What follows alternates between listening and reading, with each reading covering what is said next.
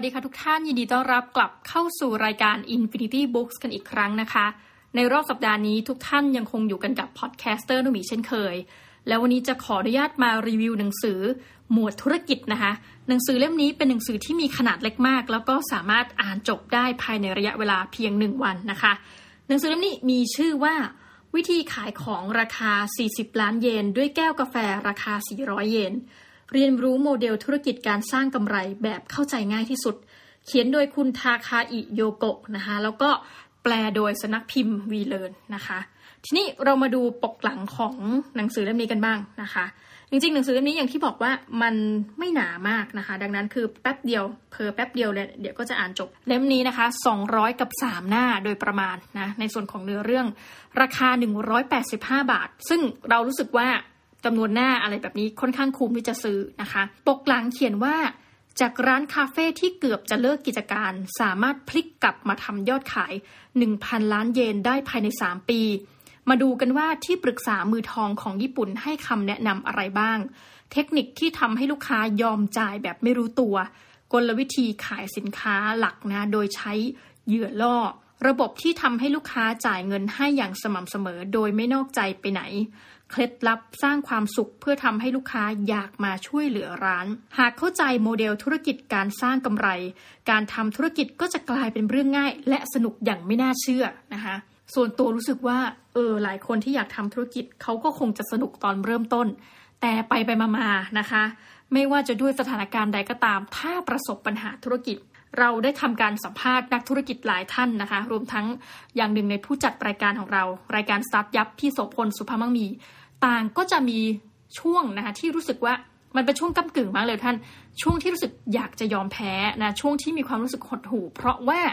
ธุรกิจที่เราคาดหวังว่าจะให้มันเป็นไปเช่นนั้นเนี่ยมันไม่ได้เป็นไปตามความคาดหวังของเรานะก็เลยแอบสงสัยว่าหนังสือเล่มนี้ทำไมพูดถึงว่าโอ้การทำธุรกิจมันง่ายจัง ต้องบอกว่าหนังสือเล่มนี้นะคะมันจะมีความแตกต่าง คือส่วนใหญ่เวลาเราเห็นหนังสือธุรกิจทั้งหลายเนี่ย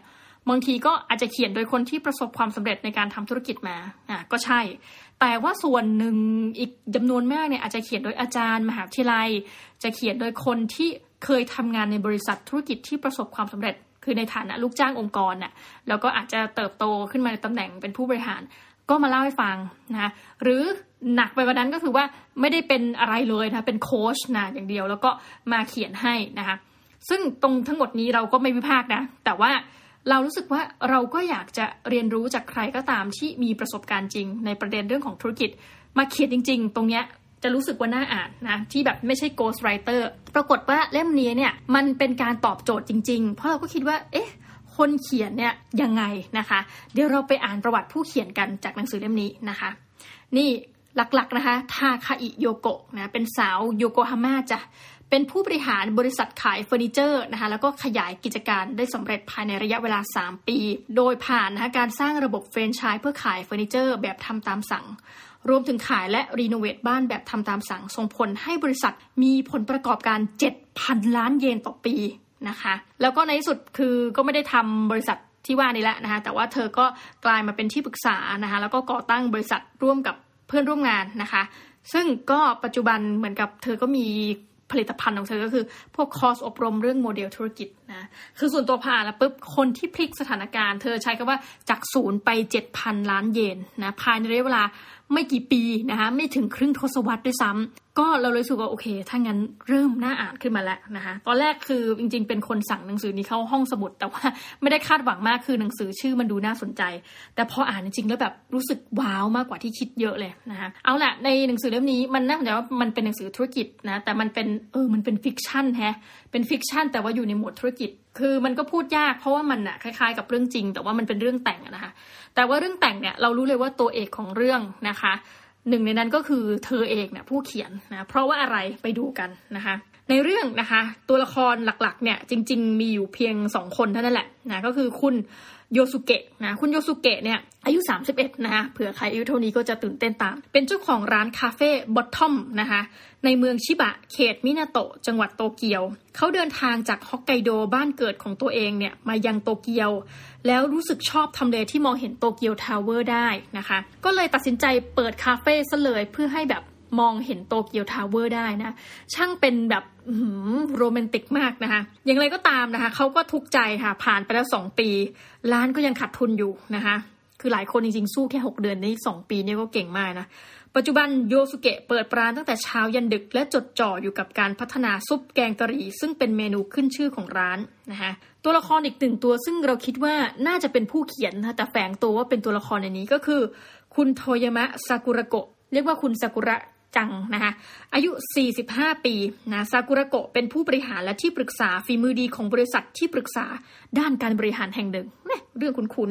เธออาศัยอยู่ชั้นบนสุดของ Tower Mansion ใกล้ๆกับคาเฟ่บอททอมนะคะเนื่องจากเธอชอบแวะร้านของโยสุเกะหลังกลับจากทำงาน นอกสถานที่และวันที่เลิกงานดึก จึงมีโอกาสพูดคุยกับโยสุเกะอยู่บ่อยๆคำพูดที่ติดปากของเธอก็คือ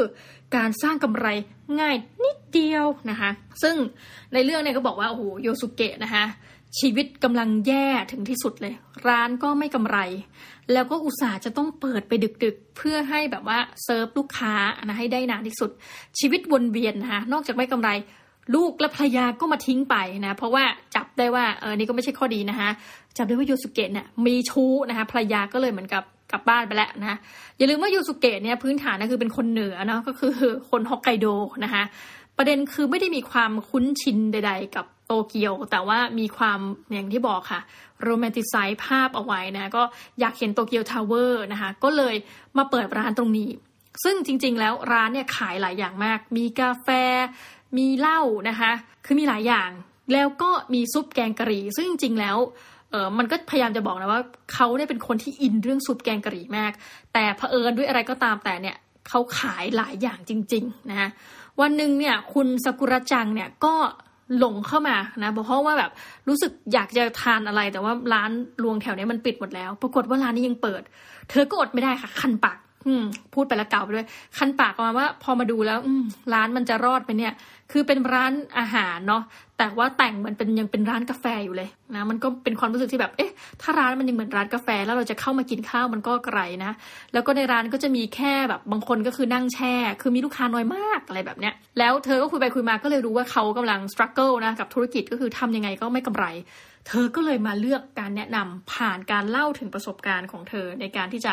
พัฒนาธุรกิจของคนอื่นนะคะซึ่งเธอก็บอกว่าคีย์เวิร์ดในที่นี้นะมันก็คือเรื่องของความต่อเนื่องนะมันคือความต่อเนื่องว่าจะทำอย่างไรให้ลูกค้ามากินร้านเรา แล้วก็ต้องมากินอีกมากินอีกมากินอีกนะคะแล้วเธอก็เลยแบบจริง ๆ พูดถึงร้านอาหารเนาะแต่ไปยกตัวอย่างผลิตภัณฑ์อื่นๆนะเธอก็บอกเฮ้ยมันมีวิธีอย่างเช่นใช้เหยื่อล่อยกตัวอย่างเช่น ขายน้ำผึ้งนะคะแล้วก็บอกอ้าวขายน้ำผึ้งแล้วไง เธอบอกโอ้ยนั่นมันแค่เหยื่อล่อ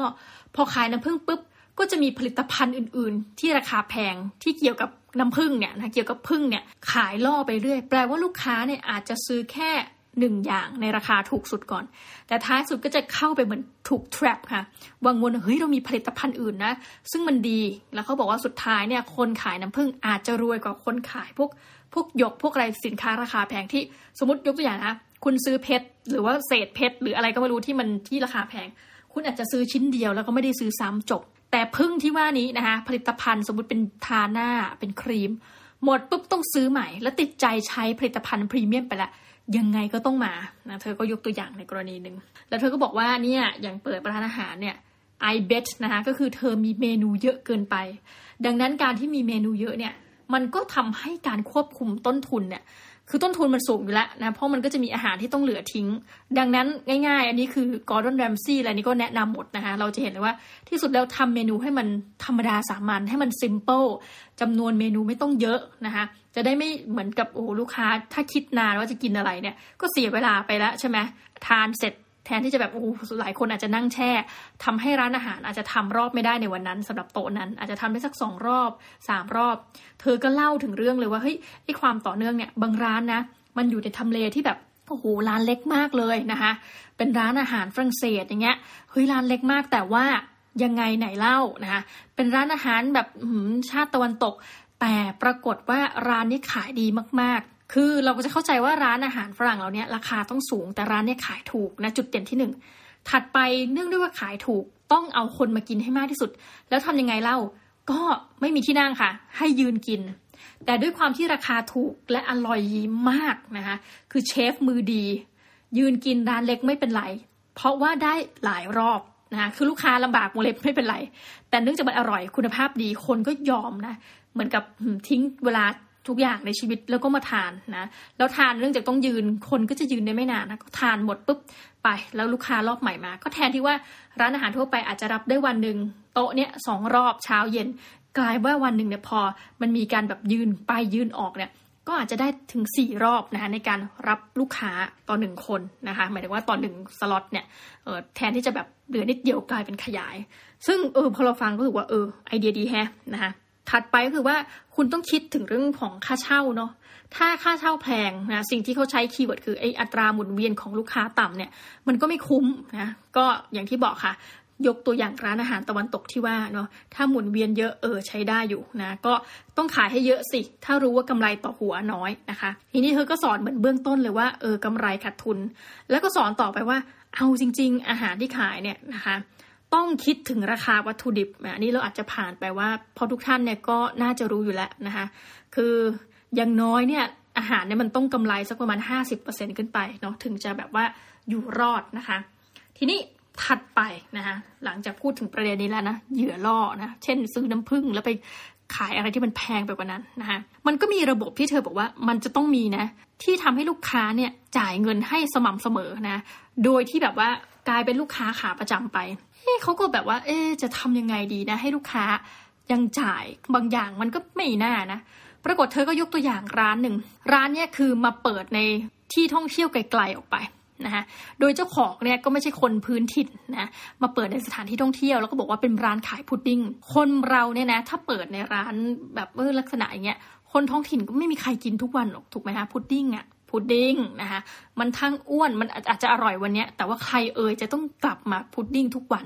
เธอก็บอกว่านี่ไงเจ้าของร้านเขาก็ทำวิธีหนึ่งนะคะซึ่งน่าสนใจมากก็คือว่าแทนที่จะขายพุดดิ้งคือมันล่อคนมาด้วยพุดดิ้งก็จริง แต่ปรากฏว่าสิ่งที่ขายกลับไม่ใช่พุดดิ้งค่ะในระยะยาวกลับเป็นขนมชิดชนิดอื่นๆ ก็คือให้เราทำโมเดล subscription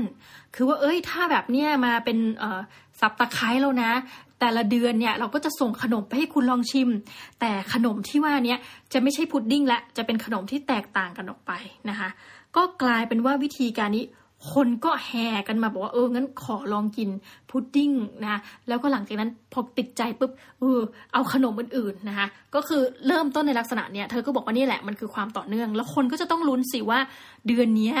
จะมีขนมส่งมาแล้ว เราจะได้กินขนมอะไร อร่อยไหมจะรีวิวยังไงนะคะก็เป็นลักษณะเช่นนี้ แล้วก็อีกอันเธอก็พูดถึงว่าการสร้างความสุขนะให้ลูกค้ามาช่วยเหลือร้าน ปรากฏเธอก็ยกตัวอย่างเอา้า ไม่ใกล้ไม่ไกล ก็จากบ้านของผู้ชายนะฮอกไกโด มันก็มีร้านอาหารนะคะเหมือนอารมณ์กึ่งๆนะถ้าพูดกลางก็อารมณ์แบบเหมือนร้านฟาสต์ฟู้ดเนี่ยแฮปปี้ปีเอโรนี่นะคะบอกรู้ไหมมันขยายสาขาเยอะมากเลย เธอก็พยายามจะบอกว่าที่สุดแล้วเนี่ย นะถ้าเราพูดกลางๆนะเราจะต้องเป็นที่หนึ่งนะให้ได้อย่าเป็นที่สองเป็นที่สามบางคนไม่จำแต่ที่หนึ่งเนี่ยในกรณีของร้านที่ว่านี้นะคะก็คือเฮ้ยเราก็เปิดสาขา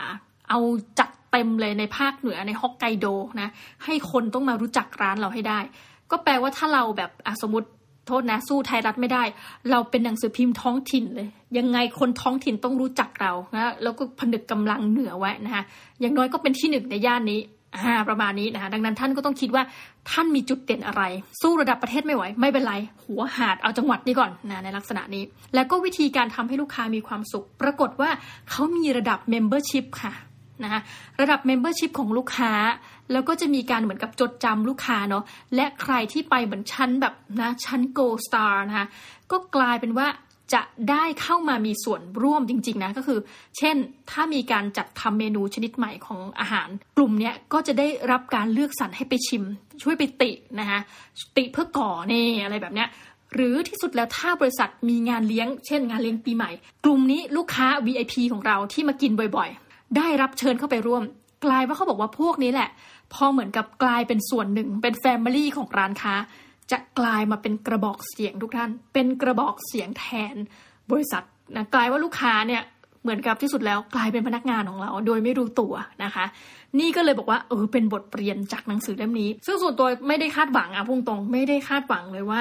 ออหนังสือเล่มนี้เนี่ยจะสร้างความสนุกสนานแก่เรา เพราะมันเป็นหนังสือหมวดธุรกิจนะคือส่วนตัวยังไม่คิดเลยว่ามันเป็น fiction นะมันเป็นเรื่องแต่ง ปรากฏว่าหนังสือวิธีขายของราคา 40 ล้านเยนชื่อยาวมาก ด้วยแก้วกาแฟราคา 400 เยนสนุกกว่าที่คิดอันนี้บอกเลยทุกท่าน เป็นหนังสือที่อ่านแล้วรู้สึกว่า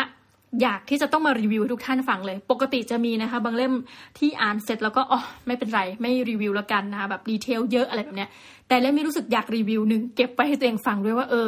วิธีการทางการทำธุรกิจมันเป็นเช่นนี้นะคะ การหมุนเวียนนะพูดเรื่องประเด็นการหมุนเวียนนะของลูกค้านะพูดเรื่องประเด็นของเหยื่อล่อชกตัวอย่างเอาอันหนึ่งนะมาล่อให้ซื้อหลังจากนั้นอุ้ยเรามีแพ็กเกจนี้เต็มไปเลยนะคะอ่ารอต่อไปนะคะ หรือการแบบสร้างโมเดล subscription ใด ๆ ก็ได้ให้มันเกิดความต่อเนื่องนะไม่ใช่มาครั้งเดียวอะไปละมาท่องเที่ยวจังหวัดนี้ครั้งเดียวซื้อข้าวหลามหนองมน จบ หลังจากนั้นไม่ซื้อข้าวหลามหนองมนอีกนะคะ เราจะเป็นอย่างไรล่ะ ถ้าเราจัดการว่าแบบจะมีข้าวหลามหนองมนเป็นซีซันนะคะข้าวหลามสตรอเบอรี่อะไรแบบนี้ทุกท่าน และสุดท้ายคือทำยังไงก็ได้ให้ลูกค้ากลายมาเป็นพวกเดียวกับเรา เลิศมาก รู้สึกสนุกมากเลยพออ่านหนังสือแล้วมีจบคืออ่านในระยะเวลาอันรวดเร็วนะ รับรองว่าเล่มมันไม่หนา 200 หน้าเอง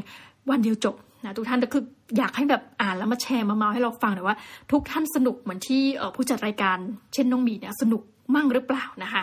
สำหรับวันนี้ก็ขอขอบคุณมากทุกท่านแม่ที่มาฟังหมวดธุรกิจของเรา แต่เป็น fiction นะคะอย่างไม่น่าเชื่ออยู่ดี ถ้ามีคำติชมเกี่ยวกับหนังสือ หรือรายการหรืออยากฟังหนังสือให้เราไปรีวิวเรื่องอะไรเนี่ย มาเมาส์กันได้นะคะสำหรับวันนี้ขอบคุณมากๆค่ะที่อยู่กันจนจบรายการ และเจอกันใหม่นะคะ วันนี้สวัสดีค่ะ